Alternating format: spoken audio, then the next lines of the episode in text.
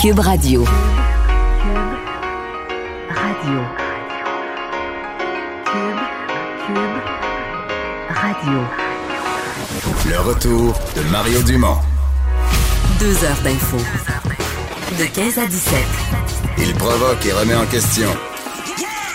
Il démystifie le vrai du faux. Mario Dumont et Vincent Dessureault. Le retour de Mario Dumont. Et c'est presque l'été. Bon vendredi tout le monde. Notre dernière de la saison. C'est ma dernière. Euh, bonjour Vincent. Salut Mario. Parce que toi c'est que... le contraire. Là. Toi c'est ta dernière en cette collaboration, mais t'amorces un nouveau euh, défi euh, pour une émission d'été qui s'amorce lundi. Là. Absolument, mais, euh, mais je suis en forme. Est-ce que t'es content? Euh, comment tu sens ça, partir en vacances? En tout cas... Donc, cette semaine, euh, on s'est senti l'été. Là. On n'a pas l'impression qu'on... Tu sais, il m'est arrivé de partir en vacances oh, dans oui. une semaine qui a l'air automnale. Tu dis, voyons, ça va être quoi ces vacances-là? Mais disons que là, on a... On et sent qu'on va pouvoir y goûter pleinement. Et je me souviens, parce qu'on a quand même passé à travers en, en ondes les, les, les derniers mois, là, et je me souviens quand même au plus fort de la pandémie, euh, je souviens que tu disais, je sais même pas si je vais prendre des vacances cet été, ça va-tu valoir on la peine? En fait, on savait plus si on allait avoir un été. Ben, c'est ça. Et reste quand même, avec le, le on n'a pas l'été à cent pour cent, toutes les activités, mais je pense qu'on va le savourer, tout le monde, tout ce qu'on, ça, tout ce qu'on a finalement et qu'on n'attendait plus. Là. Bon. Euh, alors, j'espère que tu vas en profiter. On va faire des choses plus simples, puis on va les apprécier. Oui. Euh, bon, commençons avec euh, le bilan. Bon, euh, depuis une couple de jours, euh, est-ce qu'il faut y voir une tendance lourde ou euh, quelques hasards, là, quelques dents d'ici, mais on n'est plus en amélioration jour après jour. Là, hein? Non, on espère euh, vraiment que c'est pas une tendance. Peut-être qu'on cible mieux aussi les tests. Hein? On se questionnait, euh, on avait de la difficulté à avoir des gens pour passer des tests. Est-ce qu'on cible mieux? Euh, du moins, on le souhaite parce que euh, effectivement, aujourd'hui, cent soixante-sept nouveaux cas. Évidemment, on a vu bien pire au Québec, mais on, on a eu des chiffres en bas de cent là, il y a quelques jours. Euh, et souvent, c'est quand même des tendances qui sont assez stables, les cas qui vont prendre une tendance d'un côté comme de l'autre. Alors, on va espérer qu'on, qu'on voit ça changer pour le mieux dans les prochains jours. Euh, sinon, au niveau des décès, trente-cinq nouveaux décès, cinq dans les dernières vingt-quatre heures. On en ajoute trente survenus avant le onze juin. Euh, là où ça continue de baisser, par contre, et ça, c'est toujours encourageant, c'est dans les hospitalisations. Moins soixante-trois aujourd'hui. On descend là, toujours d'une cinquantaine et plus par jour. Donc, on est à cinq cent soixante-quatorze personnes hospitalisées. Ça fait pas si longtemps, on était à plus de deux mille. Et euh, soixante-deux personnes aux soins intensifs, c'est une diminution de trois. Alors, pour le réseau de la santé, euh, là, c'est des bonnes nouvelles, mais disons que les cas, on va les surveiller, surtout qu'on est en déconfinement. Ouais. On voit qu'ailleurs, c'est pas, tout n'est pas parfait. Alors, il va falloir... Euh... De la, ouais, tu nous parlais du lien entre la stratégie de test et peut-être le nombre de nouveaux cas. Mais là, quand même, un changement majeur dans la stratégie de test et qui est susceptible de toucher euh, tous les citoyens. Oui, euh, on apprenait dans les dernières minutes que tous les patients qui vont se rendre à l'urgence, euh, qu'ils présentent des symptômes de la COVID là, ou non, vont devoir se faire dépister.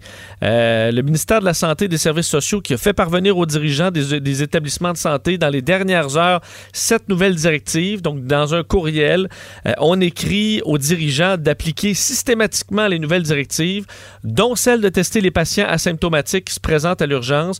Euh, pas nécessaire pour ceux-ci là, d'attendre l'obtention d'un résultat avant l'admission dans l'établissement euh, ou même d'avoir leur congé, mais au moins on pourra tester une partie de la population malade Euh, ou du moins qui ont certains problèmes, ou, ou au moins d'avoir des gens qui pourront faire les tests euh, et qui, euh, qui seront suivis. On a eu, on sait, on a atteint là, de dépasser les quinze mille tests en une journée à la fin du mois de mai, mais là, on baisse pas mal, même que dimanche dernier, on était à autour de cinq mille tests, alors euh, que hier, on était autour de dix mille. Alors, c'est pas si mal, mais on veut augmenter les tests. D'ailleurs, l'objectif est d'en avoir vingt mille par jour encore là, d'ici les, prochains, euh, les prochaines mais, semaines et les est-ce prochains mois. Est-ce qu'on a une date d'implantation de cette nouvelle politique? Ben, écoute, on dit... Euh, C'est ça, à mon avis, c'est dès que possible.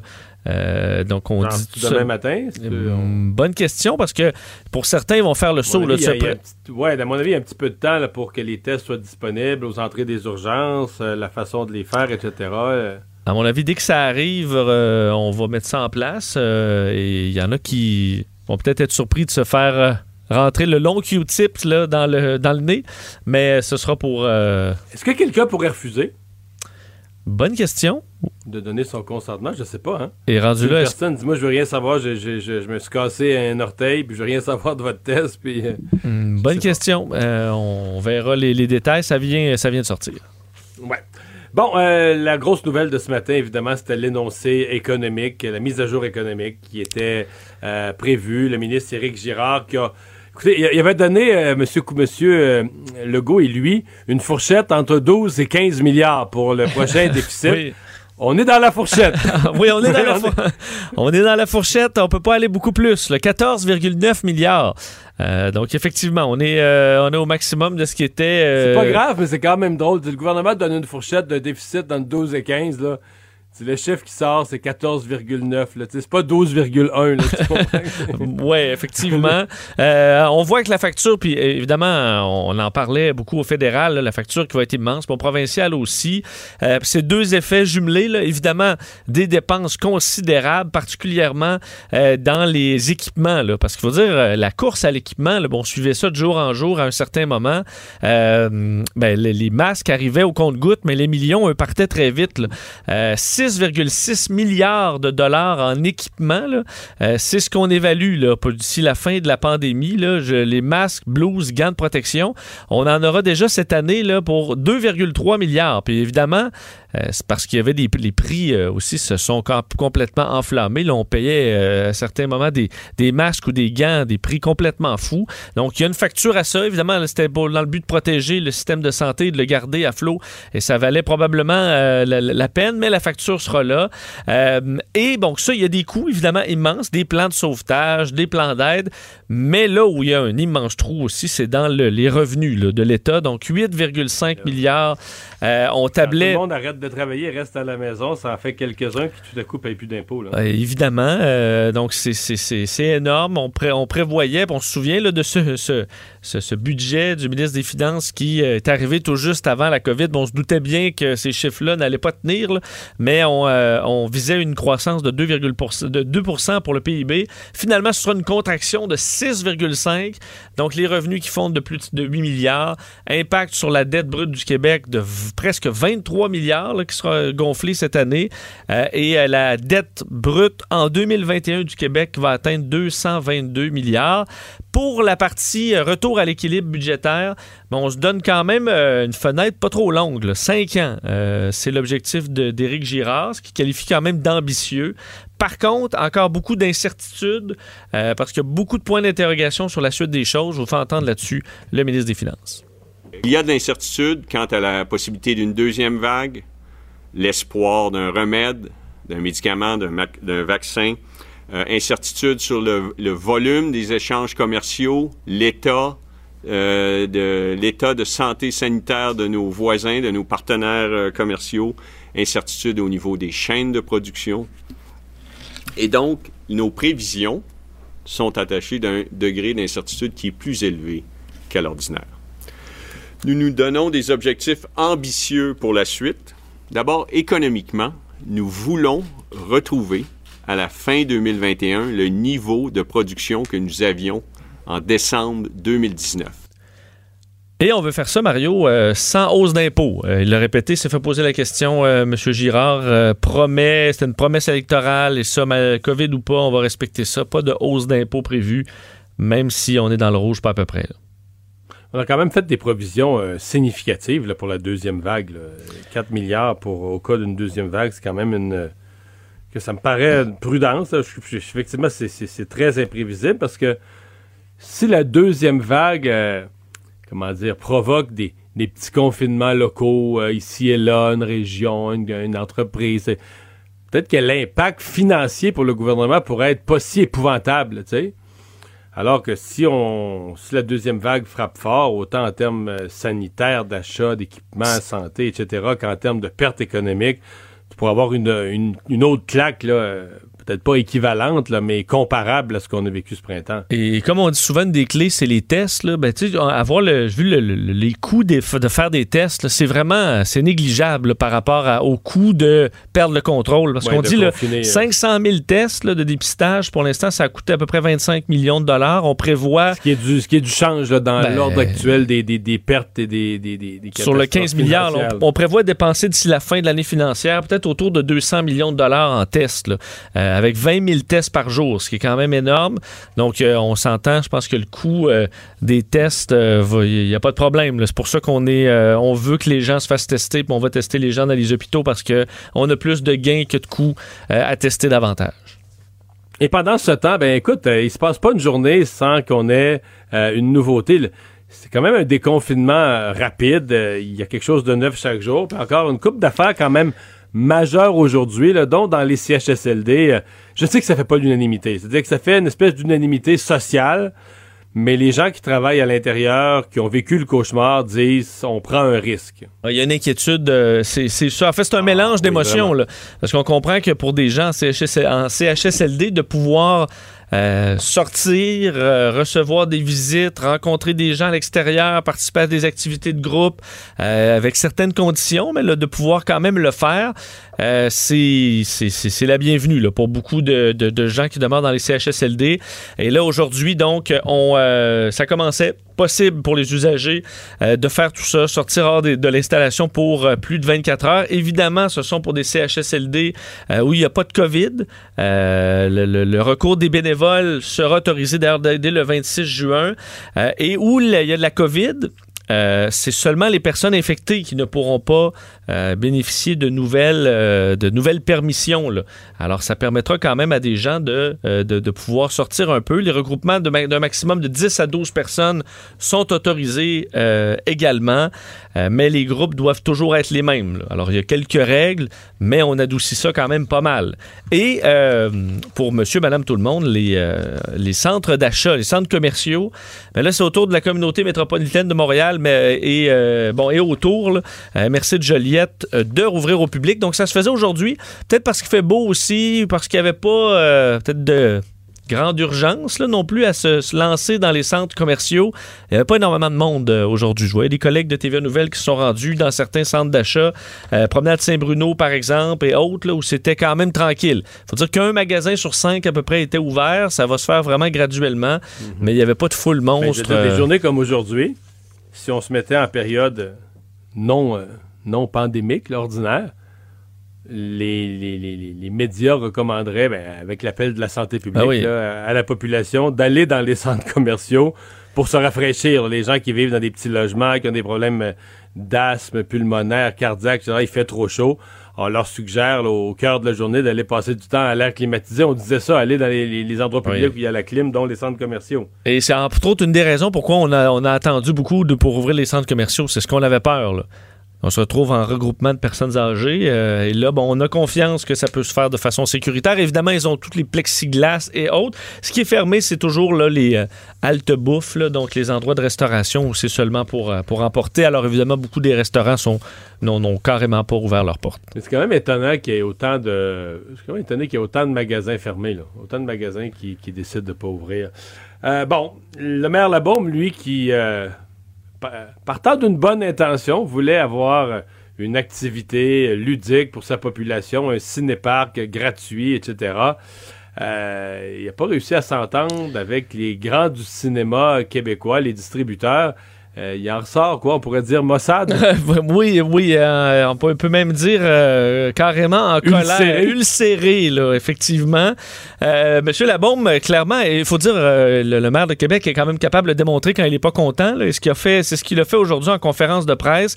Le projet de cinéparc gratuit à Québec, là, c'est à l'eau. La Ville de Québec était prête à, dépa- à dépenser huit cent trente-cinq mille dollars dans ce projet, donc euh, pour que les gens puissent se rendre dans des cinéparcs gratuitement. On allait présenter des films, euh, de, de vieux films, là, gratuitement. La ville payait les droits, oui, respectait ça. Il voulait présenter Ding et Dong, le film. Là, exact. Euh, des... Lui, il dit que c'est pas en compétition avec les cinémas qui présentent les derniers films sortis. Euh, exactement. Ouais, ça me paraît logique, son affaire. Je comprends qu'on peut toujours dire... Les gens, ils ont, ils, ont, ils ont un soir dans la semaine où ils vont consacrer leur sortie pour le cinéma, fait que s'ils l'ont gratuit... Ils... Ils payeront pas. Ouais, mais... mais ce qui limite souvent une, une famille de sortir, c'est le budget. Là, là c'est une soirée gratuite pour aller voir Karate Kid. Là, ben, tu peux peut-être tu vas aller euh, au cinéma un autre soir. Là, dans ma tête, là, si la, la famille a les moyens de le faire. Les gens du cinéma se sont fait des amis à Québec. Euh, non, écoute, euh, je, je veux te faire entendre d'ailleurs un, un extrait du, du, du maire Labon, mais aussi une de ses répliques que j'ai trouvée intéressante par la suite. Là. Vous allez sentir quand même que M. Labon est exaspéré. Il a rédigé une lettre, faut dire, euh, au, euh, à Patrick Roy des Films Séville, à Andrew Nord de, du regroupement des distributeurs indépendants de films du Québec, euh, disant que, bon, euh, c'est, c'est enfin, il y a un manque flagrant d'empathie. Là. L'aspect concurrentiel est exagéré. On avait besoin de films d'un catalogue passé. C'est ce qu'on... C'est ce qu'il voulait, c'est ce qu'on, mais c'est ce qu'on, on voulait qu'on charge à la billetterie. Et ça, on dit non. Le nœud de l'affaire est là, selon M. Labaume. Je vous fais entendre un, un extrait du maire un peu plus tôt aujourd'hui. Je serais surpris que les films Beverly Hills Cop, Ding et Dong, le film et Karate Kid, hein, on doute que ça prenne une place importante dans cette programmation. Nous aurions très bien pu nous entendre pour sélectionner des films qui n'entrent pas en compétition avec ceux présentés dans les cinémas d'ici. Bon, et euh, là où il marque quand même, à mon avis, touché, M. Euh, monsieur Labaume rappelle que, enfin, il dit dans la lettre là, qu'il envoie, euh, le financement de votre industrie repose en grande partie sur le, pro- les, le programme de crédit d'impôt et de subventions en provenance de la SODEC et de Téléfilm Canada et donc de nos impôts. Par votre refus de collaborer à la réalisation de Cinéparc à Québec, vous privez les contribuables de notre région d'une activité que je qualifierais de petit bonheur en ces temps difficiles. Euh, alors, euh, ben, il est en, il est en colère. Mais électoralement, c'est pas mauvais pour lui, là. Non. C'est... Il est du bord du peuple là, à deux, à deux mains. Puis en plus, je pense qu'il a raison sur le fond. Fait que, Et voilà. euh, faut dire que la Ville prévoyait investir huit cent trente-cinq mille, mais il n'avait que vingt-sept mille de dépensés. Mais c'est quand même vingt-sept mille euh, qui, qui, qu'on a fait brûler, là. Voilà. Et rapidement, euh, les gens vont avoir l'impression que tu nous rejoues la même nouvelle qu'hier, mais c'est parce qu'elle s'amplifie chaque jour. Euh, mais le nombre de cas, bon, dans quelques États américains, où ça augmente toujours, mais... Ça devient spectaculaire en Floride, là, la, la, la, l'ampleur de la pandémie. Oui, parce que le dernier chiffre qu'on a reçu donc, de la Floride et, euh, montre encore un nouveau rebond, là, un rebond quand même impressionnant. Près de quatre mille nouveaux cas là, en Floride, c'est trois mille huit cent vingt-deux nouveaux cas. Un record. Hier, le record, là, c'était quand même un bonbon, et c'est trois mille deux cents euh, cas. Faut dire qu'il y a à peine là, autour du dix euh, juin, Euh, on était à peu près à mille, un peu plus au- au-dessus de mille cas par jour. Ce qu'on ce avait là... beaucoup, euh, ce qu'on disait, qu'on n'était pas capable d'aplatir la courbe parce qu'on restait à mille cas par jour, mais on n'était pas capable de descendre. On était à mille cas depuis, mais... euh, depuis le début du mois d'avril euh, par jour. C'était stable, au moins, mais euh, là, ça monte. Ça monte très vite, euh, au point où, d'ailleurs, dans le Orange County, là, on, euh, où il y a eu trois cent soixante-quatorze nouveaux cas dans les vingt-quatre dernières heures, euh, on, euh, on, on oblige le port du masque, donc c'est le, le, les nouvelles du jour, à partir de minuit euh, samedi soir, le port du masque en public. La ville de Tampa également euh, va faire ce, le, le, le même type de règlement. Alors, plus certaines villes en Floride qui serrent la vis parce que clairement, on a un problème, un problème avec les, le nombre de cas. Là.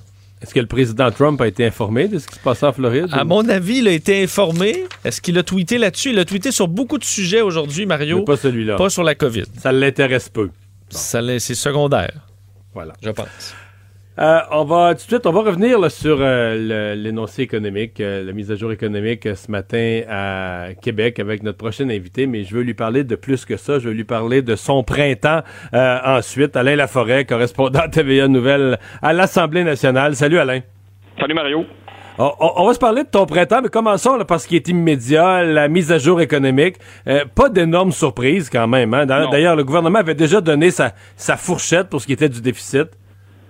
Oui, mais c'est un déficit historique quand même, Mario. Là. C'est oui. la troisième oh, oui, fois que raison. Le Québec écrit à l'encre rouge aussi, aussi intensément. Là. Il a appuyé fortement sur le crayon, puis on peut comprendre avec la pandémie. On a quand même arrêté l'économie euh, pendant euh, huit semaines, là. Euh, ce qui fait que quarante pour cent... C'était, c'était quoi le, le déficit précédent, le plus gros? C'était-tu deux mille neuf, dix, euh, cent? Ce que non, ça va. Le, le plus gros, le, le plus énorme, c'est pendant, euh, c'est l'époque Godbout, le mille neuf cent quarante-trois, pendant la Deuxième Guerre mondiale. Là, ah ouais, la Deuxième euh, Guerre où mondiale. C'était, c'était vraiment énorme. Mais là, on se retrouve avec un, un, un, un déficit historique de quatorze virgule neuf. Mais au hasard, il vient euh, l'épancher avec la réserve de stabilisation qu'on vide complètement là, euh, de quatorze virgule neuf milliards. Donc c'est une écriture comptable zéro. Mais quand même, Mario, là, puis on va essayer de pas trop te donner de chiffres pour, pour mêler les gens, là, on pousse le, la dette brute du Québec à deux cent vingt-deux milliards. On est quand même en bonne posture parce que... Euh, ouais, parce qu'elle ba- baissait depuis plusieurs années. Là. Là. Oui, c'est ça. Carlos Seyton a fait un excellent travail. On a, on a crié beaucoup contre l'austérité euh, à raison euh, dans certaines situations, mais ça a permis de placer le Québec dans une situation où il ne va pas se retrouver avec les culottes à mi-jambes parce qu'il y avait des réserves là, qu'on, qu'on avait actuellement.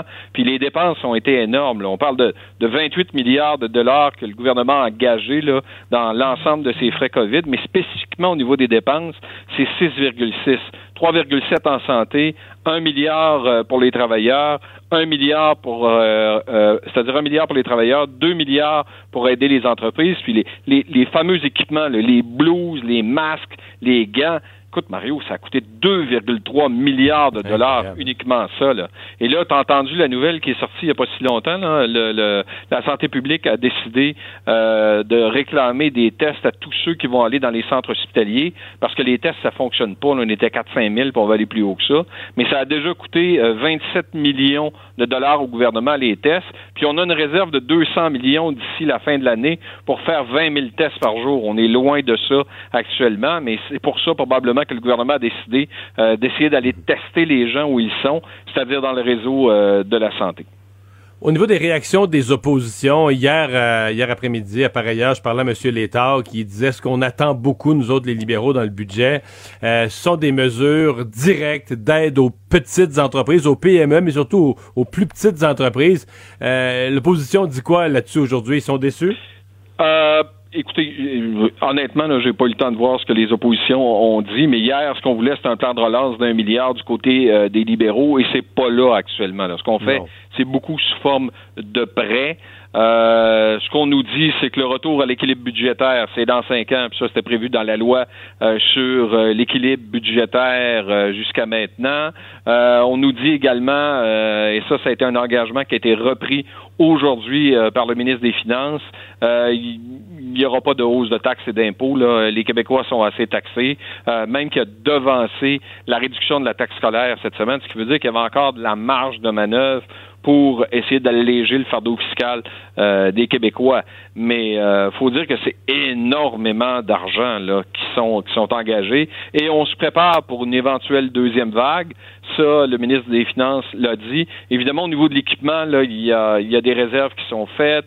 Euh, il y a des entreprises qui travaillent à fabriquer euh, de l'équipement. Ce qui fait que le gouvernement s'est gardé une petite marge de manœuvre de quatre milliards. Il ne faut pas oublier là, qu'il vient d'accélérer ses dépenses à hauteur de trois milliards. Mais ça, évidemment, c'est étalé sur vingt-cinq ans.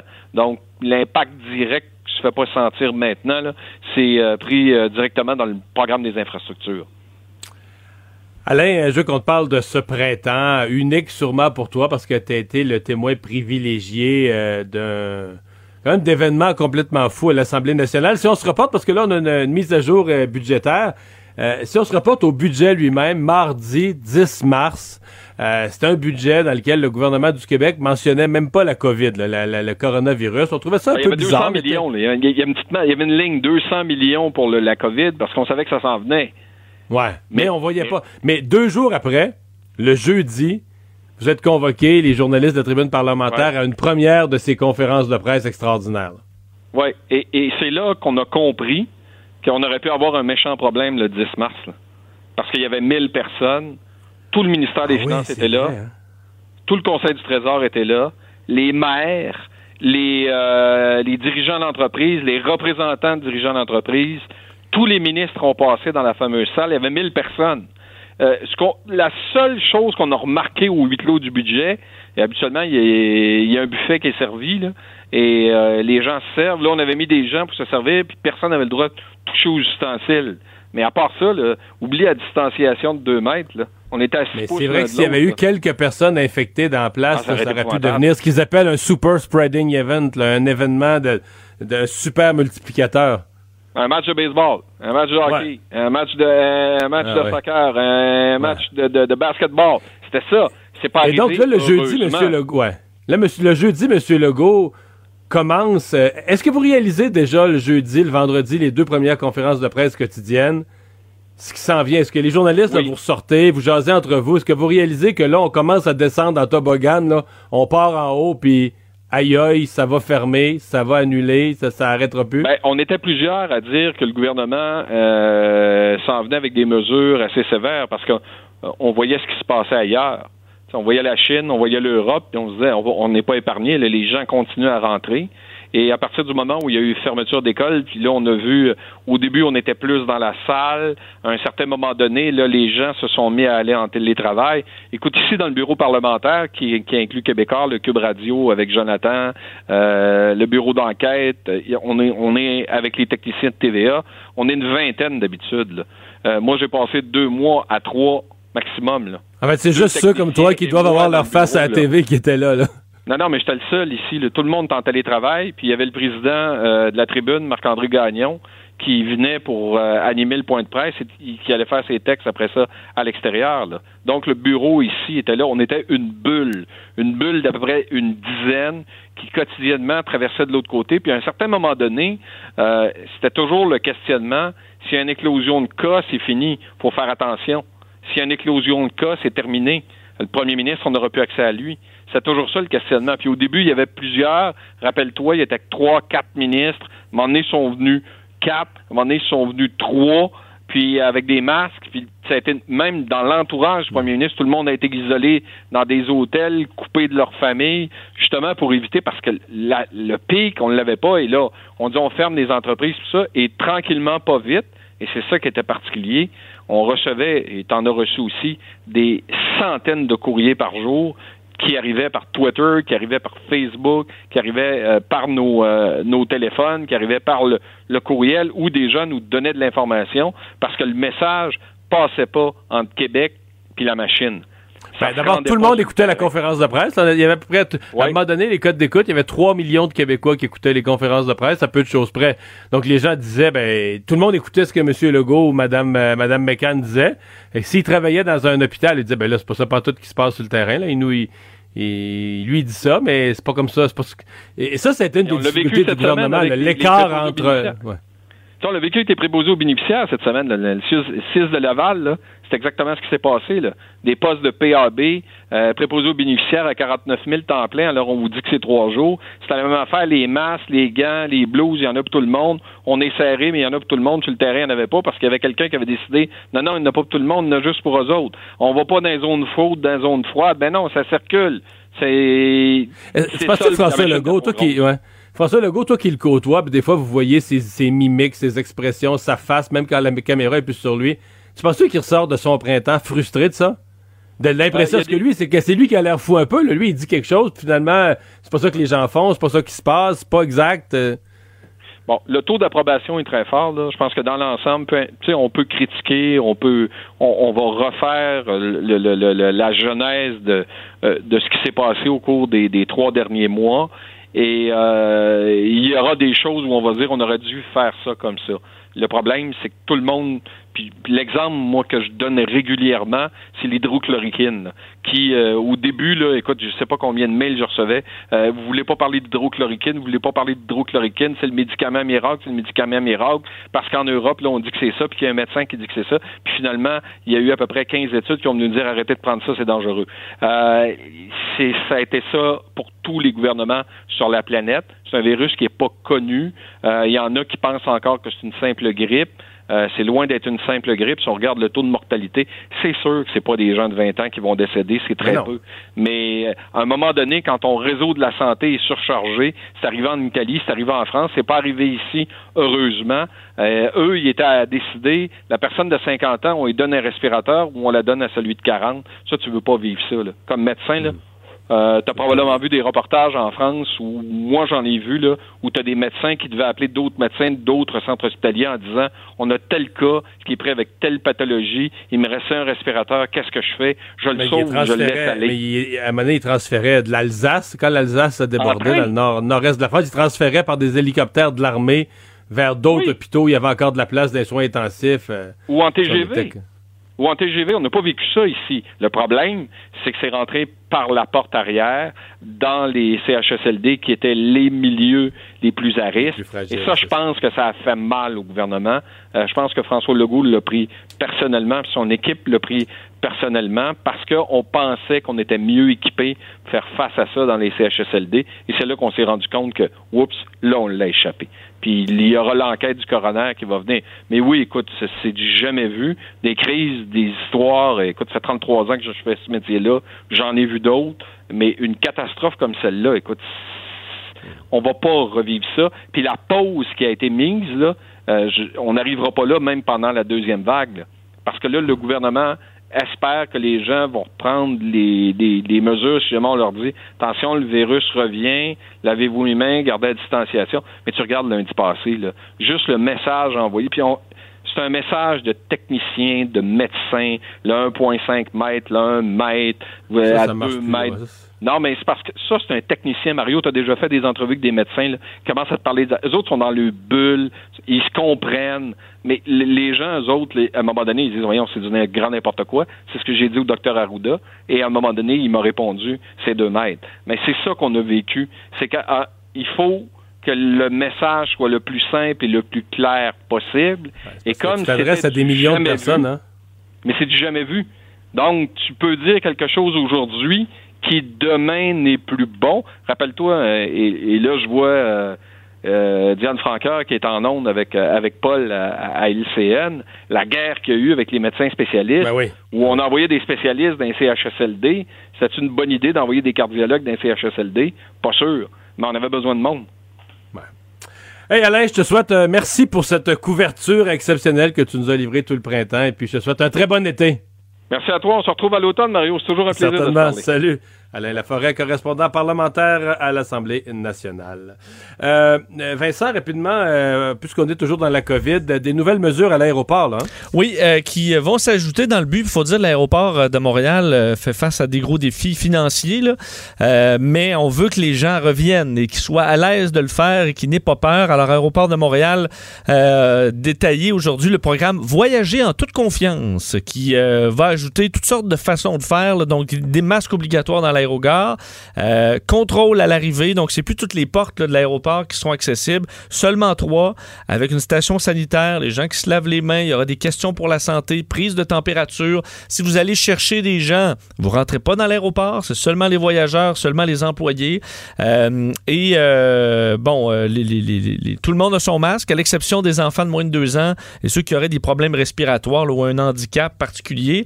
Euh, toutes les zones de euh, passagers désinfectées dix fois par jour. Euh, les taxis, donc transport euh, pour aller euh, et venir de l'aéroport, ce sera également la même chose. Alors, une façon de faire qui, on l'espère, va rassurer les gens à retourner euh, voyager, parce qu'évidemment, euh, quand même plusieurs obstacles, là. Tous les pays ne sont pas euh, déconfinés. Il y a la question de l'assurance aussi pour voyager. Alors, ça commence, ça recommence très lentement, là, disons, euh, dans le milieu aérien. Le retour de Mario Dumont. Le seul ancien politicien qui ne vous sortira jamais de cassette. Mario Dumont et Vincent Dessureault. Cube Radio. Alors, on va parler automobile. Antoine Joubert, chroniqueur automobile au Guide de l'Auto, qui est avec nous. Salut, Antoine. Salut. Euh, bon, et tu veux nous parler, en fait, t'as, t'as signé un texte, je dois dire, euh, qui a attiré mon attention, je dois avouer, sur euh, un mécanisme assez particulier où on, on, on dit rendre service aux consommateurs, mais c'est, c'est pas si simple que ça. Parle-nous de ça. Ben, en fait, euh, un mécanisme, c'est une stratégie pour vendre des produits, euh, de, des produits d'assurance et de garantie euh, sur un véhicule. Euh, et on voit particulièrement ça. On le voit dans les véhicules neufs, on le voit dans les véhicules d'occasion, mais ça devient peut-être un petit peu plus facile de le faire lorsqu'on tombe, par exemple, en deuxième chance au crédit, où là, évidemment, les taux d'intérêt sont plus élevés. Alors, je m'explique.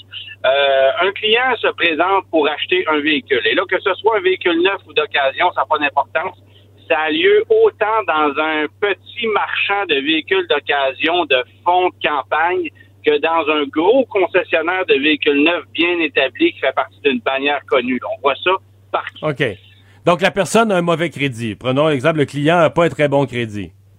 La, la personne n'a pas un très bon crédit, peut avoir fait faillite, a besoin d'un financement pour un véhicule en deuxième chance au crédit. Et encore une fois, ça inclut aussi des gens qui ont un bon crédit, là. C'est juste que comme le taux est plus élevé en deuxième chance au crédit, il y a plus de marge et vous allez comprendre pourquoi. Alors, la, pré- la personne se présente, deuxième chance au crédit, euh, dit vouloir euh, acheter, je vous donne un exemple, une Kia Forte usagée qui coûte quinze mille dollars. On va lui proposer en deuxième chance au crédit la voiture à un taux de financement de quinze pour cent. Ouais, c'est euh, pas très avantageux comme taux, là. C'est pas très avantageux comme taux, mais. Mais en deuxième, deuxième chance, chance au crédit, crédit, on comprend. C'est ça. Puis euh, on a vu des cas où les financements sont allés jusqu'à trente pour cent. Puis des gens qui font du prêt privé, trente-cinq, quarante, on l'a vu ça. Euh, mais je veux dire, un quinze pour cent en deuxième chance au crédit, c'est un taux jugé normal. Euh, on vous offre ça. Et là, le concessionnaire, le marchand va dire, ben écoute, si tu protèges ton prêt, c'est-à-dire si tu prends une garantie prolongée qui couvre la totalité de ton financement, si tu prends une assurance vie invalide sur le, si tu prends une garantie de remplacement sur le véhicule, par exemple, ben à ce moment-là, peut-être qu'on accepterait de baisser le taux, mais ce qu'on va souvent dire pour inciter le client à, à prendre ces produits-là, c'est que la banque oblige euh, la, la personne à prendre ces produits-là pour qu'on baisse le taux. Et là, on va baisser le taux à quoi? douze pour cent, dix pour cent peut-être. Le problème, c'est que c'est carrément faux. La banque n'obligera jamais personne à acheter un produit qui provient du concessionnaire pour varier un taux d'intérêt. La façon que ça fonctionne, La, fonction, la façon que ça fonctionne, pardon, c'est que le, le concessionnaire en question a des ententes avec des institutions financières, la Scotia, la T D, nommez-les. On sait ce qu'on est capable d'offrir comme taux pour un produit X à une personne qui a un crédit X. Et on va jouer avec ça. Donc, la personne qui se présente pour acheter un véhicule en deuxième chance au crédit, le directeur financier qui lui vend le, la, le, le, le financement en question, parce qu'il ne faut pas oublier que le financement, c'est aussi un produit, ben euh, on sait qu'on est capable de lui faire à dix pour cent. Mais on va d'abord lui offrir du quinze. Ensuite, on va lui offrir l'option d'acheter des produits et, le cas échéant, de baisser le taux si elle achète ces produits-là. Alors, mais question bien plate, là, mettons cinq pour cent de moins, on baisse ton intérêt de cinq pour cent. Ça baisse ton paiement. Ouais. Mais là, tu, si tu rachètes une assurance sur ceci, ceci, cela, là, tu vas payer l'assurance, ça réaugmente ton paiement. Est-ce que tu économises vraiment ou est-ce que tout ce que tu payes, tout ce que tu payes en baisse de taux d'intérêt, tu le redonnes au garage sous une autre forme? Alors, l'exemple que j'ai donné dans l'article que je signais cette semaine, c'est une personne que j'ai rencontrée qui, elle, a acheté neuve une Honda Civic euh, deux mille dix-neuf. Euh, une Honda Civic relativement de base, voiture, taxe incluse, qui coûte à peu près vingt-cinq mille dollars. À quinze pour cent de taux d'intérêt, c'est une auto qui revient sur un financement de sept ans à quarante mille dollars. Là, elle, on lui a obligé de prendre des produits. Euh, donc, tout ce que je vous ai nommé euh, précédemment, assurance vie, invalidité, garantie prolongée, garantie de remplacement ou assurance de remplacement. Et elle, en plus, elle a choisi, comme si c'était pas assez, de mettre un anti-rouille à mille dollars là-dessus. Euh, et, et c'est une personne totalement naïve, là. Une personne qui s'est... Donc là, elle, elle donne tout ce que tu viens de me nommer, le quatre polices d'assurance plus un anti-rouille, elle donne quatre cent mille dollars au concessionnaire, là. Ah ben non, ben plus que ça. Plus que ça? Ah ben plus que ça. Là, on parle de... On parle d'une voiture qui, à un taux de dix pour cent, revient à cinquante mille cinq cents dollars au bout de sept ans. Et j'ai pas les chiffres par cœur en tête. Donc, là, donne, mais... donc les, les programmes d'assurance, puis tout ça, elle donne dix mille dollars au concessionnaire. Je fais un chiffron, là. dix mille dollars facilement, ajouter les taxes, hey ajouter boy. le à ça. Alors, elle, autrement dit, elle aurait acheté une Civic à quinze pour cent de taux d'intérêt, elle aurait payé quarante mille dollars, grosso modo, au bout de sept ans. Et là, elle va se trouver à payer un peu plus de cinquante mille dollars parce qu'elle a mis quatre assurances et un anti-rouille sur la voiture. Des assurances et... qui sont euh, par ailleurs utiles ou largement inutiles? Ben, écoute, ben honnêtement, une garantie prolongée sur une Civic comme elle a acheté, jamais j'aurais recommandé ça. Maintenant, je ne suis pas celui qui va dire n'achetez toujours jamais rien au concessionnaire. Moi, ce que, ce que j'essaie de dénoncer dans cet article-là, c'est le fait qu'on lui a compté une menterie. C'est le fait qu'on lui a dit, la banque vous exige de prendre ça pour qu'on baisse le taux. Alors Donc, elle que... ne peut plus, elle, de son libre arbitre, décider chaque programme d'assurance, est-ce que est-ce que j'ai besoin de ça, est-ce que cette assurance me convient? Exactement. Puis, puis je, je veux dire, qu'un, qu'un concessionnaire décide de vendre un produit, qu'il le vende trois fois plus cher que le produit équivalent qui est offert par l'assurance euh, de votre voiture, par exemple, euh, libre au client de le choisir ou pas. Ça, j'ai pas de problème avec ça. Mais là où j'ai un problème, c'est lorsqu'on on utilise mm-hmm. des tactiques pour, pour, pour, pour vendre ce produit-là. Et j'ai poussé ma recherche un peu plus loin. Moi, j'ai parlé avec les gens de l'A M F. Il y a plusieurs concessionnaires de la grande région de Montréal qui ont été condamnés pour des pratiques de la sorte récemment. Euh, c'est public, vous pouvez trouver ça sur, euh, sur le site de l'A M F. J'ai aussi parlé à des compagnies d'assurance qui m'ont confirmé, euh, pardon, des, des, des banques et des compagnies de financement qui m'ont confirmé que jamais c'est une institution financière pouvait euh, influencer ou exiger l'achat d'un autre produit. Alors, euh, des cas comme ça, on en voit souvent. Il y a des directeurs financiers qui regardent leur poche, évidemment. Puis là, ben, tu sais, c'est des victimes faciles. Les gens qui Mais sont euh, naïfs. Antoine, ça... tu, ouais. tu parles du bureau du directeur financier. Alors, là, ouais. on parle, je m'adresse aux gens qui ont vécu l'expérience d'acheter un véhicule au cours de, dans la dernière décennie. C'était pas comme ça avant. Et moi, je me suis laissé non. dire par un vendeur, tu comprends, l'argent du concessionnaire, là, c'est dans le bureau du directeur financier qu'on l'a fait parce que le vendeur, il y a tellement de compétition. Je sais pas, tu vas acheter, mettons, euh, je sais pas, tu vas acheter un, un Ford Escape, là, mais tu comprends, ouais. euh, t'as, t'as, t'as le C R V, euh, t'as le, le RAV quatre chez, chez Toyota. Euh, tu comprends, dans ouais. chaque compagnie, là, t'as, t'as un équivalent, t'as le Forester, t'as, t'as du choix. Puis là, ben, tu te mets à les comparer, là, tes paiements vont être à quelques piastres, quelques piastres près équivalents pour des équipements équivalents. Là, tu peux aimer plus le, le piton de radio d'un ou de l'autre, mais tu comprends. La compétition est féroce pour des véhicules qui ont beaucoup d'équivalence à des prix très, très comparables. Donc, ils disent, on n'a pas le choix, là, tu sais, on peut pas faire... Donc, l'argent, on le fait, on le fait où? On le fait soit sur les réparations de garantie chez le concessionnaire, tu sais, dans, au service, ou on le fait quand la personne, dans le bureau du directeur financier, là, là, on y vend une protection, un rallonge, un ci, un ça, plus de... C'est ça qui est payant. C'est vrai ou c'est faux, ça? Je vais, je vais, je vais tourner ça différemment. Prends un, prends un Nissan Rogue, par exemple, qui est le véhicule le plus populaire de chez Nissan. Ça se vend super bien. Alors ça, ce produit-là, le concessionnaire, s'il vend un modèle S V milieu de gamme, va faire autour entre huit cents et mille dollars sur le véhicule. Le concessionnaire... C'est pas beaucoup, là. C'est pas une grosse marge, là. C'est un véhicule. Les gens qui pensent que les, les, gens qui pensent que les concessionnaires font trois, quatre, cinq mille sur une auto, là, oubliez ça. Pas sur le produit. Maintenant, je vais vous expliquer comment le concessionnaire fait de l'argent après. C'est au volume de vente qu'on va réussir. Si, par exemple, le concessionnaire réussit à vendre ou à dépasser ses objectifs mensuels et à vendre plus d'unités que l'objectif qui lui avait été ciblé, ben, il va recevoir une ristourne par en arrière de Nissan Canada dans ce cas-ci qui peut représenter trente, quarante, cinquante mille C'est là que ça devient intéressant. Parce que c'est au volume qu'il y a aussi une ristourne qui revient et qui fait en sorte que le profit par véhicule va augmenter. Mais le véhicule comme tel qu'on vend, il n'y a pas beaucoup de profit dedans. Évidemment, si vous prenez un véhicule de quatre-vingt mille c'est une autre affaire. Mais dans le cas d'un véhicule de grande série, là, une Micra, là, on parle de trois cents dollars de profit. Il n'y a pas d'argent là-dedans. Maintenant, donc, quand si vous dans le bureau du directeur financier, tu vends deux, trois assurances, protection, affaires de plus, là, tu viens d'aller chercher un petit peu de marge. Ah ben non, mais attends, tu, tu, si tu vends, je vais te donner un exemple, si tu vends une, une assurance qui coûte deux mille dollars le concessionnaire va facilement se mettre huit cents dollars dans les poches. Donc, il va vendre une Micra, il va faire trois cents dollars à vendre du véhicule, il va vendre une assurance à Micra, il va faire huit cents dollars avec ça. Exactement. C'est comme ça que ça marche. Il va vendre, il va vendre, il va vendre un anti-rouille. L'antirouille électronique qu'il va vous vendre, il va vous le vendre neuf cents dollars ça y coûte trente-cinq dollars Il va vous vendre un protecteur de tissu pour, pour, pour protéger votre, euh, vos sièges. Si jamais vous échappez un café, l'eau va perler.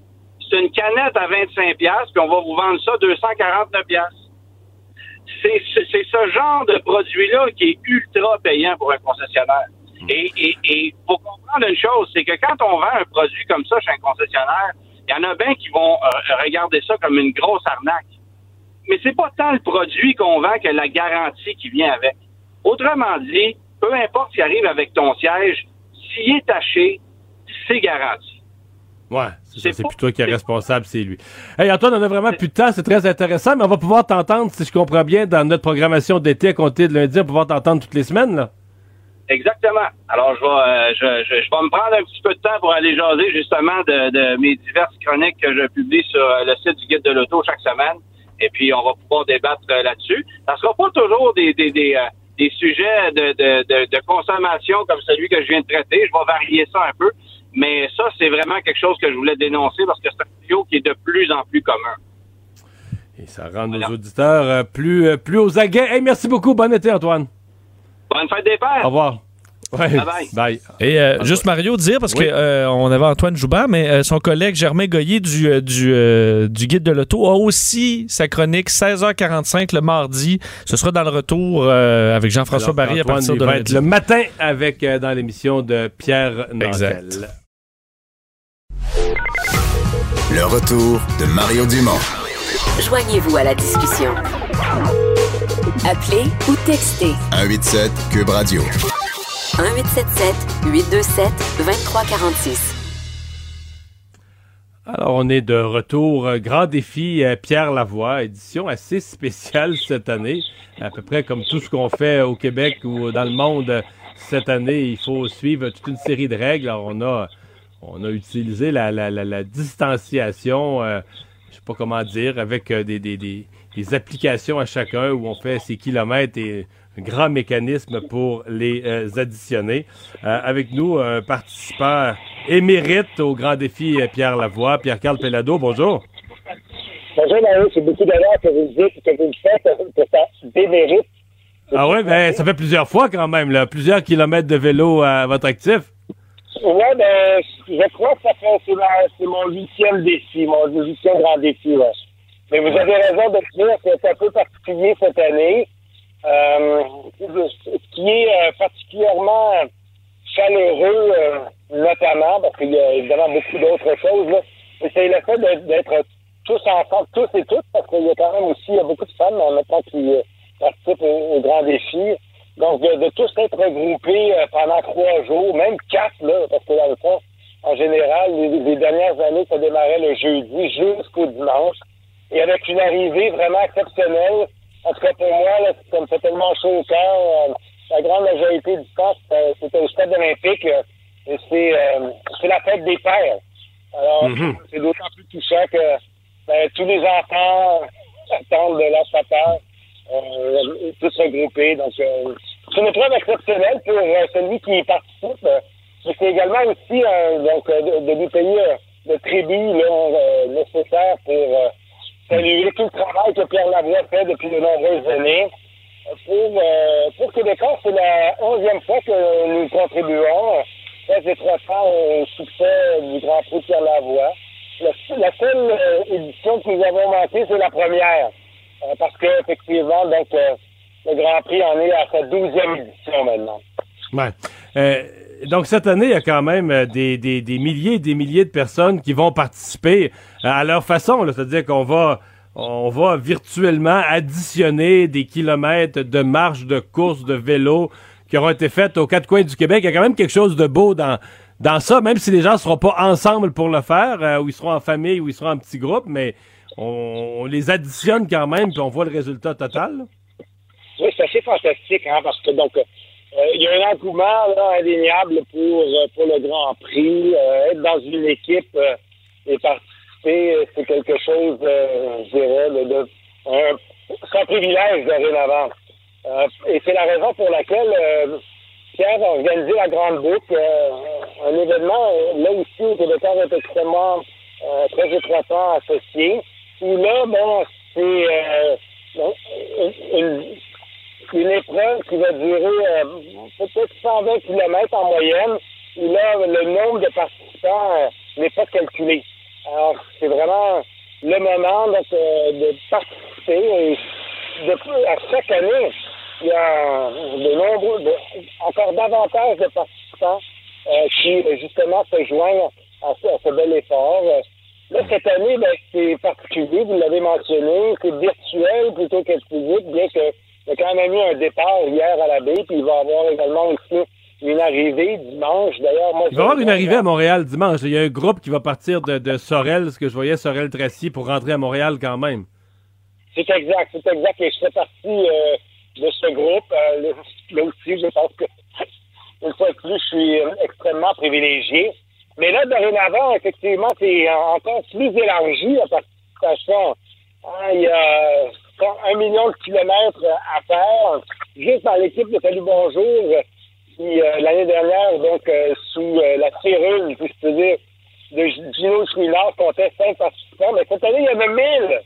Alors, imaginez-vous, euh, ça va être un, donc, euh, je dirais un, un moment de célébration aussi euh, mmh. pour euh, avoir du plaisir et faire la promotion, tout comme Pierre Lavoie, des saines habitudes de vie, parce que c'est ça l'exercice euh, ultimement, et c'est un exercice qui, euh, justement, rencontre ses objectifs euh, à chaque année et encore davantage. Vous connaissez donc toute l'action entreprise par Pierre euh, par le grand défi, mais aussi, surtout, je dirais, depuis les dernières années, dans le milieu scolaire.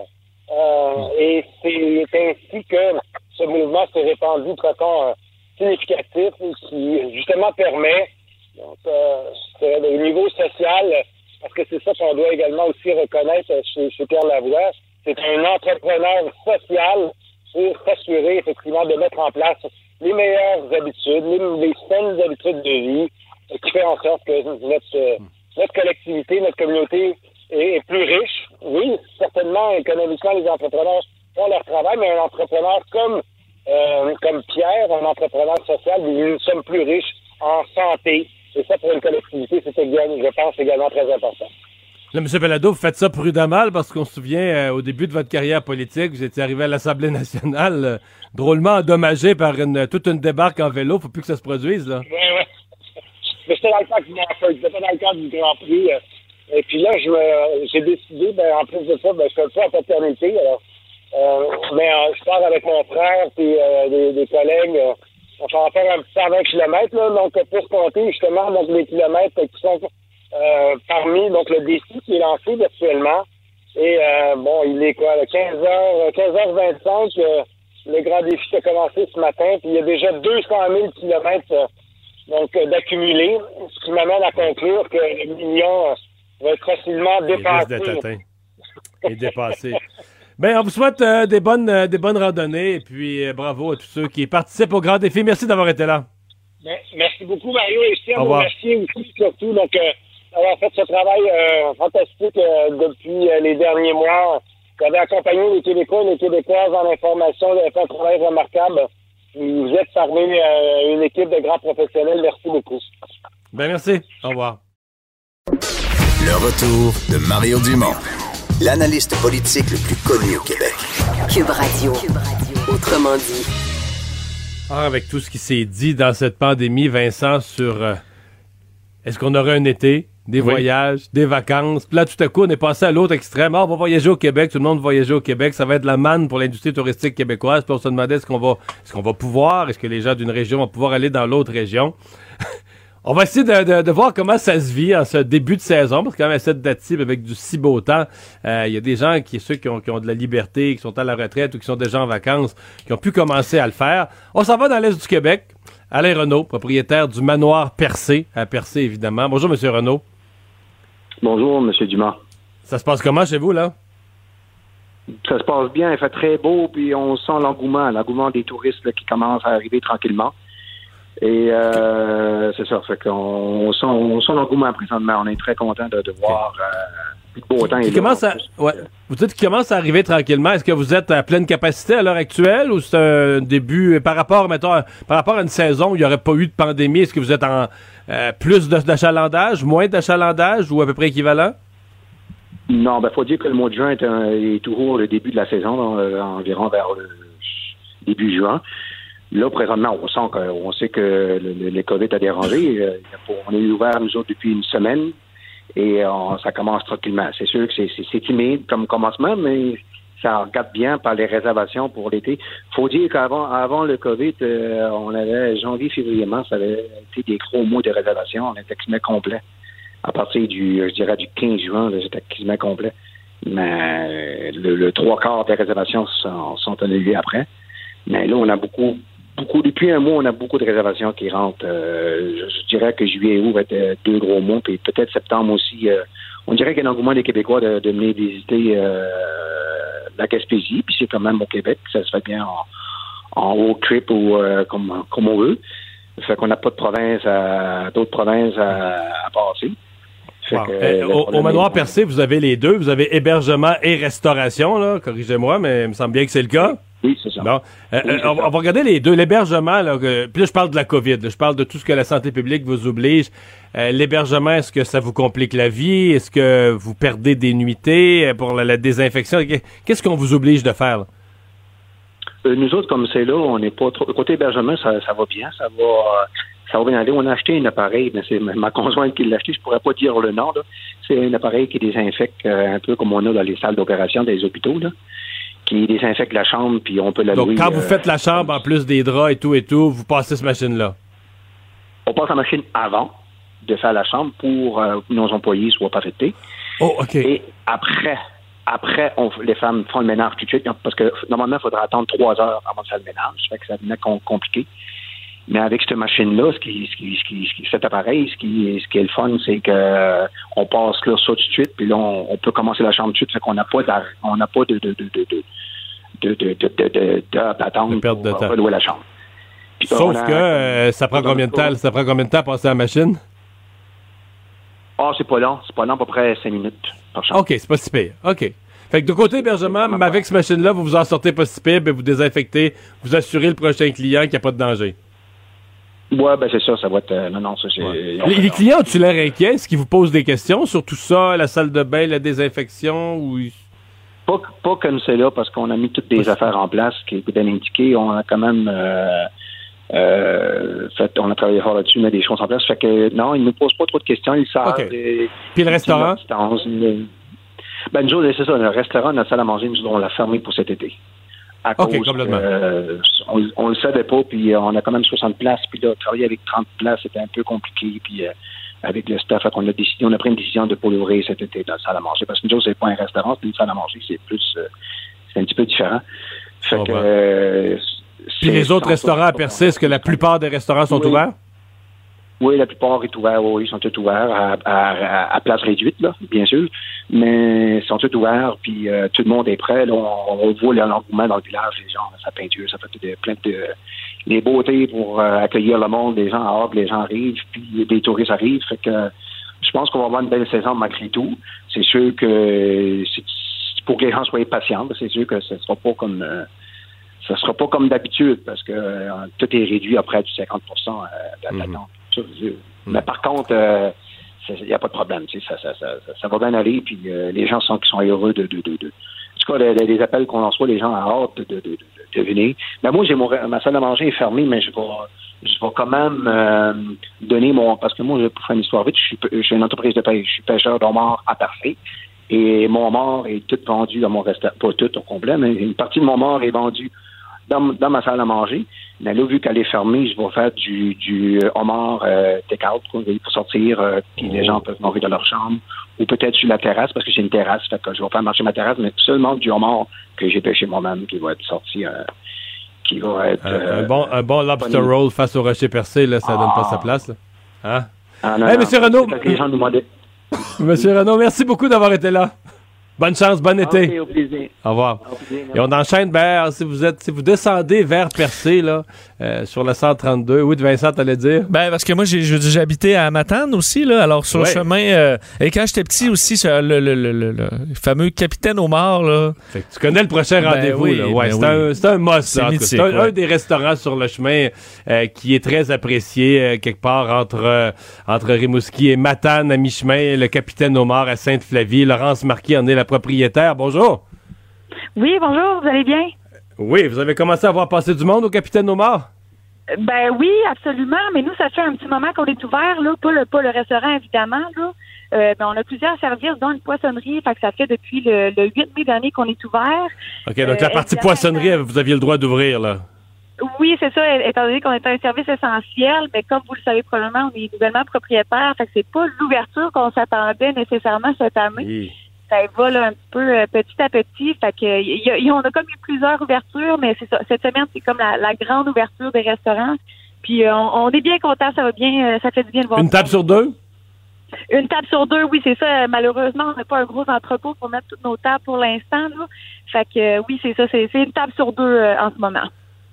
Est-ce que euh, vous voyez, parce que c'est la, la première clientèle, parce que ça fait pas longtemps que vous êtes ouvert, est-ce que c'est les locaux qui sont allés vous encourager ou est-ce qu'il y a quand même des gens de passage un peu, des gens d'autres régions qui passent en touriste? Qu'est-ce que vous observez? Euh, je vous dirais que c'est un bon mélange des deux. On a beaucoup de locaux, on a beaucoup de, de gens, des ben, des touristes, des, des Québécois, évidemment, cette année, beaucoup. Ouais. Euh, puis je pense, je pense que tout le monde, là, autant de, de Rimouski, des alentours que de l'extérieur, on, on avait tout hâte, moi inclusivement, on avait tout hâte de voir du monde, on avait hâte de de sortir un petit peu puis d'avoir l'esprit là, justement de, de la restauration qui est, qui est le fun là, de, de, de sortir, de se faire servir, d'avoir un beau coucher de soleil à côté. Euh, le soleil sort aussi. Fait que je pense que ça fait du bien à tout le monde. Fait que notre petite ouverture, c'est pas faite comme prévu, mais on est quand même assez satisfait pour l'instant de, de, de comment ça va malgré tout. Êtes-vous optimiste pour euh, la saison qui s'en vient? Euh, ben, je suis optimiste. Je, je vois vraiment, je suis quelqu'un d'assez positif euh, dans la vie. Fait que je pense que j'essaie de rester positive. C'est une belle entreprise qu'on a. C'est un beau euh, coin de pays qu'on a aussi en Gaspésie. Fait que oui, je suis positive. Puis si, s'il fallait être négatif, euh, je pense que oh, il faudrait s'arrêter là parce que c'est, c'est pas ça d'être entrepreneur. Là, être entrepreneur, c'est d'aller voir toujours un petit peu plus loin. Fait que euh, je pense que c'est, c'est une dure année, mais malgré tout, il y a des points positifs. Puis ça peut juste mieux aller. Euh, fait que, euh, le, le homard est bon. On, on est positif. Le homard est délicieux, évidemment. Du homard de la Gaspésie, euh, je me trompe pas, là. Je pense que ça, ça fait l'affaire de tout le monde que, que le homard soit prêt, euh, justement, pour la saison estivale. Fait que, oui, le homard est délicieux, effectivement. Madame Marquis, bon été. Bonne chance. Merci beaucoup. Au revoir, Laurence Marquis, la propriétaire du Capitaine Homard à Sainte-Flavie. Pour les gens qui ne savent pas c'est où Sainte-Flavie, euh, Vincent, là, oui. C'est là que tu arrives à une, croix de che- une croisée de chemin. Oui. C'est écrit cent trente-deux S à droite, cent trente-deux S tout droit. Fait que si t'as jamais, si t'as jamais compris que la Gaspésie c'est la cent trente-deux qui fait le tour, là, t'es perdu. Tu dis ok, cent trente-deux S, cent trente-deux S. C'est, c'est les deux, c'est les deux choix. C'est unique au Québec. Là, je pense pas qu'il y a d'autres endroits où tu as une route qui est annoncée la même avec deux flèches différentes. Là, tout droit cent trente-deux S, à droite cent trente-deux S. Que... Mais bon. C'est... Mais j'avoue que prendre la route vers la Gaspésie, c'est parce qu'il y a beaucoup de gens en ville qui ont. Qui, qui rêvaient de ça il n'y a pas si longtemps et qui vont peut-être s'y diriger là, dans les prochaines semaines. Je vais te donner mon dernier conseil aux gens qui sont jamais allés en Gaspésie, qui vont y aller. Parce que j'en ai trop, trop vu ou trop entendu qui disent ben, Gaspésie, on a fait ça en deux jours, rien là. C'est parce qu'il faut que tu débarques de ton char. Ah non, ben oui, ben, ben, deux jours. Euh, c'est... Non, non, mais il y en a vraiment. Il y en a qui vont coucher à l'autre bout, puis ils reviennent. Puis ouais, ils passent ouais. par le nord, ils reviennent par le sud, ou ils repassent par le non. sud, ils reviennent par le nord, puis ils disent ben, ben rien là. C'est sûr que si tu restes dans ton char, c'est une route en asphalte. Ben, ça, c'est ça, il faut apprendre à ralentir un peu aussi là, pour apprécier ouais. le paysage, faire le tour des puis villages. Aller, voilà, puis aller voir un peu. Là. Voilà. Aller voir et goûter. Mario Dumont. Il s'intéresse aux vraies préoccupations des Québécois. La santé, la politique, l'économie. Le retour de Mario Dumont. La politique, autrement dit. Alors, c'est l'heure de faire le tour du monde de l'actualité internationale avec Normand Lester. Bonjour, Normand. Bonjour. Malheureusement, à notre époque, le monde, ça revient souvent sur les États-Unis. Oui. Mais là, on va commencer par parler du Canada un peu, parce qu'il y avait de grands enjeux internationaux cette semaine pour M. Trudeau. Euh, Conseil de sécurité de l'ONU, euh, les Canadiens en Chine. Pas une super bonne semaine pour M. Trudeau, là. Non, une très mauvaise semaine. D'abord, la défaite humiliante de Justin Trudeau pour obtenir un siège au Conseil de sécurité des Nations unies. Euh, euh, déjà, euh, Harper avait eu une rebuffade en deux mille dix pour obtenir un siège euh, au Conseil de sécurité. Et Trudeau, dès deux mille quinze, a commencé pendant quatre ans. Il a fait du lobbying international pour que le Canada obtienne le siège et non les deux euh, sièges qui sont attribués à des pays européens ou occidentaux, c'est des la pays Norvège, petits quand même, c'est pas des puissances là. Des pays Pardon? Qui sont la moitié de la gro... c'est des pays petits, c'est des pays la moitié de la grosseur du Québec là. Voilà, voilà exactement. Mais ce sont premièrement, ce sont des pays qui euh, dépensent plus que le Canada pour l'aide internationale et qui contribuent plus aussi aux missions de la paix des Nations unies. Ces deux critères importants pour remporter un siège au Conseil de sécurité. Mais d'après moi, c'est pas ça qui a été décisif. C'est l'appui du gouvernement libéral Trudeau à Israël, comme d'ailleurs celui d'Harper euh, avant lui. Pour moi, c'est la principale raison des deux revers successifs d'Ottawa. Je t'explique pourquoi. C'est qu'Ottawa vote régulièrement contre ou s'abstient sur les résolutions récurrentes à l'ONU là, concernant Israël, notamment sur la souveraineté de Jérusalem-Est et les colonies de peuplement juif en Cisjordanie occupée, alors que l'Irlande et la Norvège sont deux pays qui ont une politique plus équilibrée sur le conflit euh, euh, israélo-palestinien. Puis il ne faut pas l'oublier, l'immense majorité des membres de l'ONU sont sympathiques à la cause palestinienne. Puis une autre chose, cinquante pays des Nations Unies ont des populations à majorité musulmane.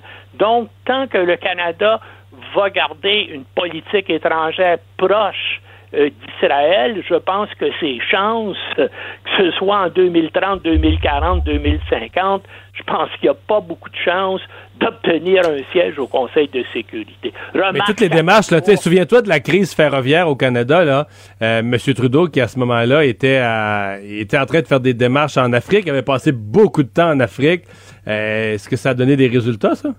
Ben non, ça n'a pas donné des résultats parce que ce qui s'appelle le groupe des soixante-dix-sept, qu'avant on appelait le groupe des pays non alignés, a voté pour les pays, pour la Norvège et puis pour l'Irlande, parce que c'est des pays qu'ils jugent, qui ont une politique étrangère euh, plus sympathique aux Nations Unies, puis une politique plus équilibrée vis-à-vis Israël. Donc, toutes les démarches de Trudeau ne sont pas données grand-chose. Même en décembre dernier, euh, Trudeau, tout à coup, a compris que la question israélienne serait importante.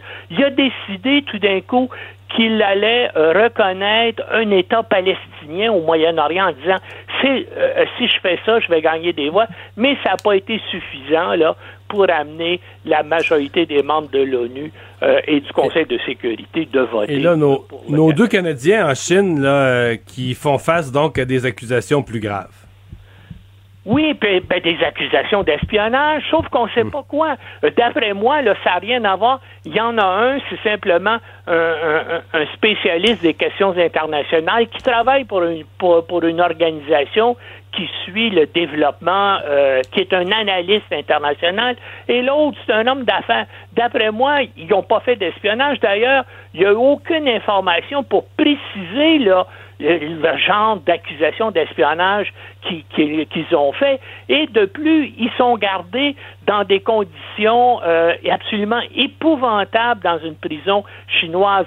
Ils sont confinés à une petite cellule chacun avec la lumière qui est ouverte vingt-quatre heures par jour. Ils ne peuvent pas rencontrer leurs avocats. Essentiellement, c'est que les Chinois veulent que le gouvernement libère Meng Wanzhou, là, une des dirigeantes du groupe Huawei. Elle est, euh, elle est euh, euh, le, leur présidente des questions financières, puis elle est aussi la fille du fondateur. Elle a été arrêtée à Vancouver à la demande des États-Unis. Euh, elle est en, encore en, en, elle se défend pour essayer d'éviter son extradition, mais elle, au moins, vit dans sa maison de luxe à, à Vancouver, puis donc, à part ça, donc, tout ce qu'elle fait, elle fait comme nous, un semi-confinement, mais c'est, elle n'est pas plus harcelée que ça. Maintenant, comment ça, ça, ça va finir, tout ça?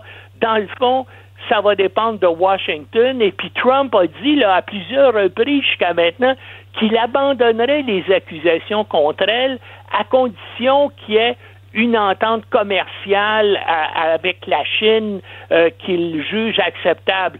Donc, malheureusement, là-dedans, le Canada, on, on, on est un peu, un, un, un, on sert d'intermédiaire, et puis de, de, dans les négociations entre la Chine et les, et les États-Unis. Et puis, ben, si on regarde ce qui se passe en Chine, évidemment, ce qui arrive à Hong Kong depuis un an, les incidents récents à la frontière avec, avec l'Inde, euh, les, les chicanes de la Chine avec l'Australie, euh, disons que c'est la puissance montante sur la planète, et puis il semble pas tellement plus sympathique au niveau international que le rôle que les États-Unis ont joué jusqu'à maintenant. Ouais. Euh, Normand, parlons justement des États-Unis. Donald Trump a eu, faut, je pense, un début de mois de juin euh, très, très difficile. Veut probablement changer un peu le, le rythme avec cette, cette réunion, ce grand rassemblement demain à, à, à Tulsa. Et, euh, mais il y a beaucoup d'inquiétudes, évidemment, parce que c'est une zone qui est très sensible. On l'a dû le changer de date. Et aussi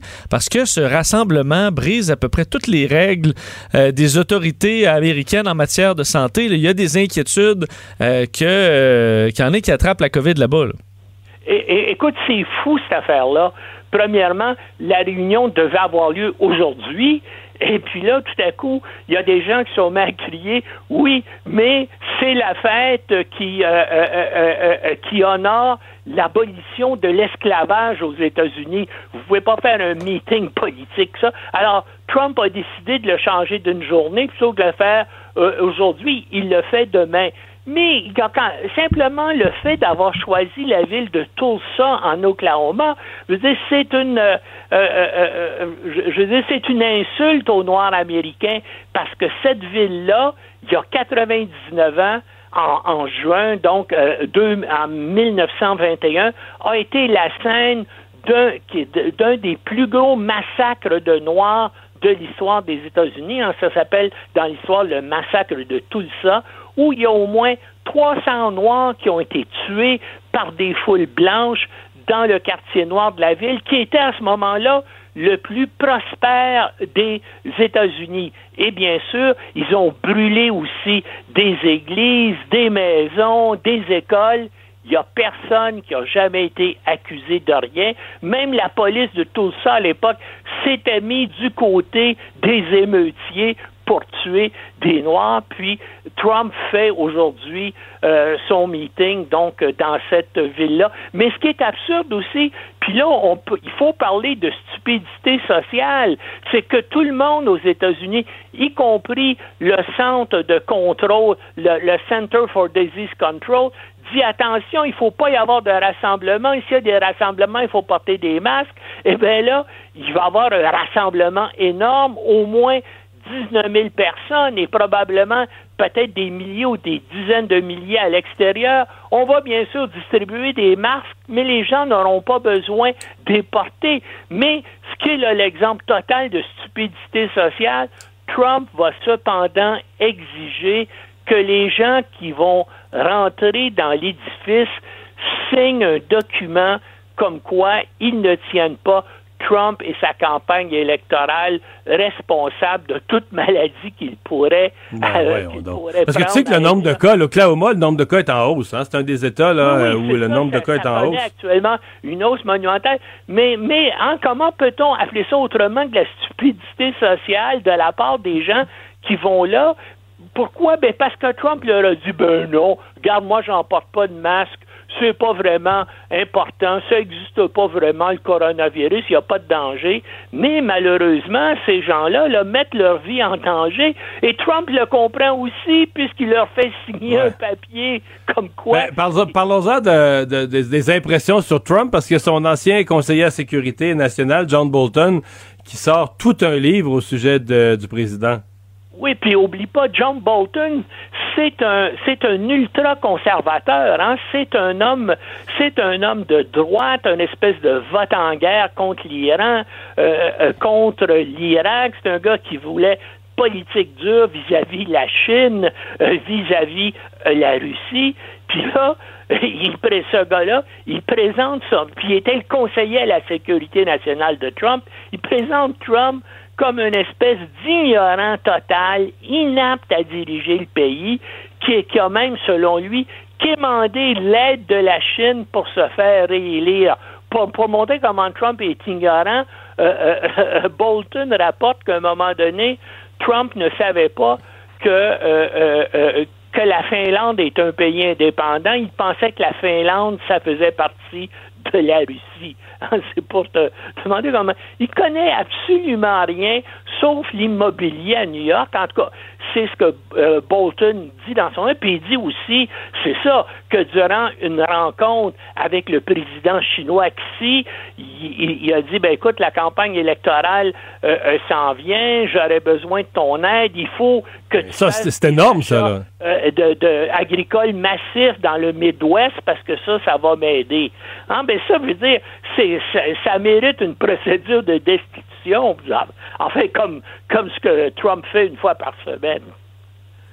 Ouais, c'est, mais c'est ça. C'est quand même énorme là, comme, euh, comme situation. Après tout ce qu'on a dit sur l'ingérence russe dans la dernière élection, oui, qui, oui, c'est, c'est qui demande de l'aide à la Chine, c'est, c'est surréaliste, là. Oui, puis Bolton, hein, qui est un qui est un spécialiste des questions internationales, il a, il a travaillé pour euh, l'administra- pour les deux administrations Bush avant, dit ben voilà, Trump est pas de classe, tu sais. Quand on se rencontre avec Poutine, on voit bien que, que Poutine est un gars qui est parfaitement renseigné, qui connaît bien euh, les négociations et tout ça. Et Trump, devant lui, c'est un deux de pique. Il, il, il sait pas ce que... Il a pas préparé ses, ses questions. Il dit n'importe quoi. Il se contredit. Alors, c'est, euh, c'est vraiment... C'est un livre épouvantable sur Trump. Bien sûr, il, il tente, là. Il a entrepris des procédures judiciaires pour empêcher sa publication. Mais manifestement, Bolton et, la, ouais. et sa maison le, d'édition en ont distribué des dizaines d'exemplaires. Le mal, le au, mal est au, déjà fait. Puis il est Mais déjà oui. euh, le premier sur la liste des best-sellers d'Amazon quand il va sortir là, dans, dans quelques jours, si jamais il sort. Mais là, ce que Trump essaie de faire, c'est d'empêcher Bolton de euh, collecter des droits d'auteur en disant ben euh, il, Trump, euh, Bolton a violé en faisant ce livre-là euh, des secrets nationaux, il a volé, il a violé des secrets d'État, puis il faut que le gouvernement saisisse ses, ses biens d'auteur. Mais c'est déjà ouais, c'est Trump se contredit déjà lui-même là-dedans parce qu'il a envoyé un tweet en disant c'est toutes des mensonges, il n'y a rien de vrai et c'est toutes des choses inventées qu'il dit. Puis en même temps, son avocat dit il faut saisir les droits d'auteur de Bolton. Parce que ce sont des, ce sont des secrets d'État. euh, Normand, merci beaucoup d'avoir été là. Merci pour toute cette saison à nous faire vivre et nous résumer ben, ce qui se, se passe un peu partout sur la planète. Salut, bon été. Salut. Alors Vincent, dans les choses qu'on surveille, l'Organisation mondiale de la santé là, qui a quand même répété son, son inquiétude pour la suite des choses. Oui, parce qu'on parlait de la Floride, euh, Oklahoma, je voyais les chiffres en Arizona qui sont inquiétants euh, dans, aux États-Unis, mais c'est pas seulement aux États-Unis qu'il y a des rebonds de cas de la COVID dix-neuf, ça amène l'O M S à ça. D'ailleurs, c'est le cas en Italie hein, qui s'inquiète, on peut ben pas oui, dire un des, grand oui, rebond, mais à Rome, entre autres, on s'inquiète d'une circulation du virus qui est encore importante, et là l'O M S dit on est dans une phase dangereuse, là. Je pense que il résume quand même assez bien, c'est-à-dire que euh, le virus est encore là et les pays sont en mode déconfinement et il y en a beaucoup, dit le monde euh, est, euh, est fatigué de rester à la maison, fatigué des mesures, alors on est très vite à tout lâcher là, puis à se dire ok c'est terminé. Le problème c'est que ça repart et on s'imagine l'humeur générale, est-ce que les gens sont capables à, de, de encaisser un nouveau confinement ou d'autres règles très sévères quand ça va repartir dans certains pays, ça va être difficile là. Alors on demande la vigilance, c'est que les, les les gens lâchent pas sur les mesures de distanciation, le masque et tout ça. On se souvient de l'entrevue qu'on a faite cette semaine avec une femme à Pékin qui vivait le reconfinement, ça, ça passe pas bien. Et Vincent, donc on surveille, on en parlait avec Normand, mais donc euh, les yeux aux États-Unis vont être rivés beaucoup sur la ville de Tulsa en Oklahoma parce que dès ce soir, on doit commencer euh, des mesures exceptionnelles pour protéger l'événement du président. Oui, il y a déjà des gens qui campent là, depuis des jours là, pour pouvoir entrer à l'intérieur de cet amphithéâtre et alors qu'aujourd'hui, on, on en parlait, là, c'est cette, cette journée cent cinquante-cinq cinquième anniversaire là, du jour où les derniers esclaves euh, au Texas ont appris qu'ils étaient libres, une journée importante, il y aura des manifestations et euh, Trump a mis en garde les manifestants sur Twitter aujourd'hui, disant tous les manifestants anarchistes, agitateurs, pillards, voyous euh, ou des, des low-life, là, des pas de vie qui allaient venir dans l'Oklahoma, comprenez bien s'il vous plaît, vous ne serez pas traités comme vous l'avez été à New York, Seattle ou Minneapolis, ce sera une scène bien différente, alors en gros promettre de promet qu'ils vont se faire tabasser, là, des menaces carrément auprès des manifestants. Ensuite, la Maison-Blanche est revenue en disant non, on, on parlait des manifestants là, violents, pas des pacifiques, mais est-ce que ça va faire monter le ton? C'est possible.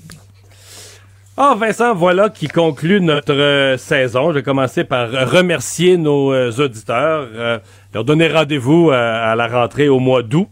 Euh, je, te souhaite, je te remercie, toi. Je te souhaite Merci. Un bon été. Merci, Ton en espérant qu'on revienne à l'automne, Mario, avec, euh, avec des bonnes nouvelles puis une vie normale.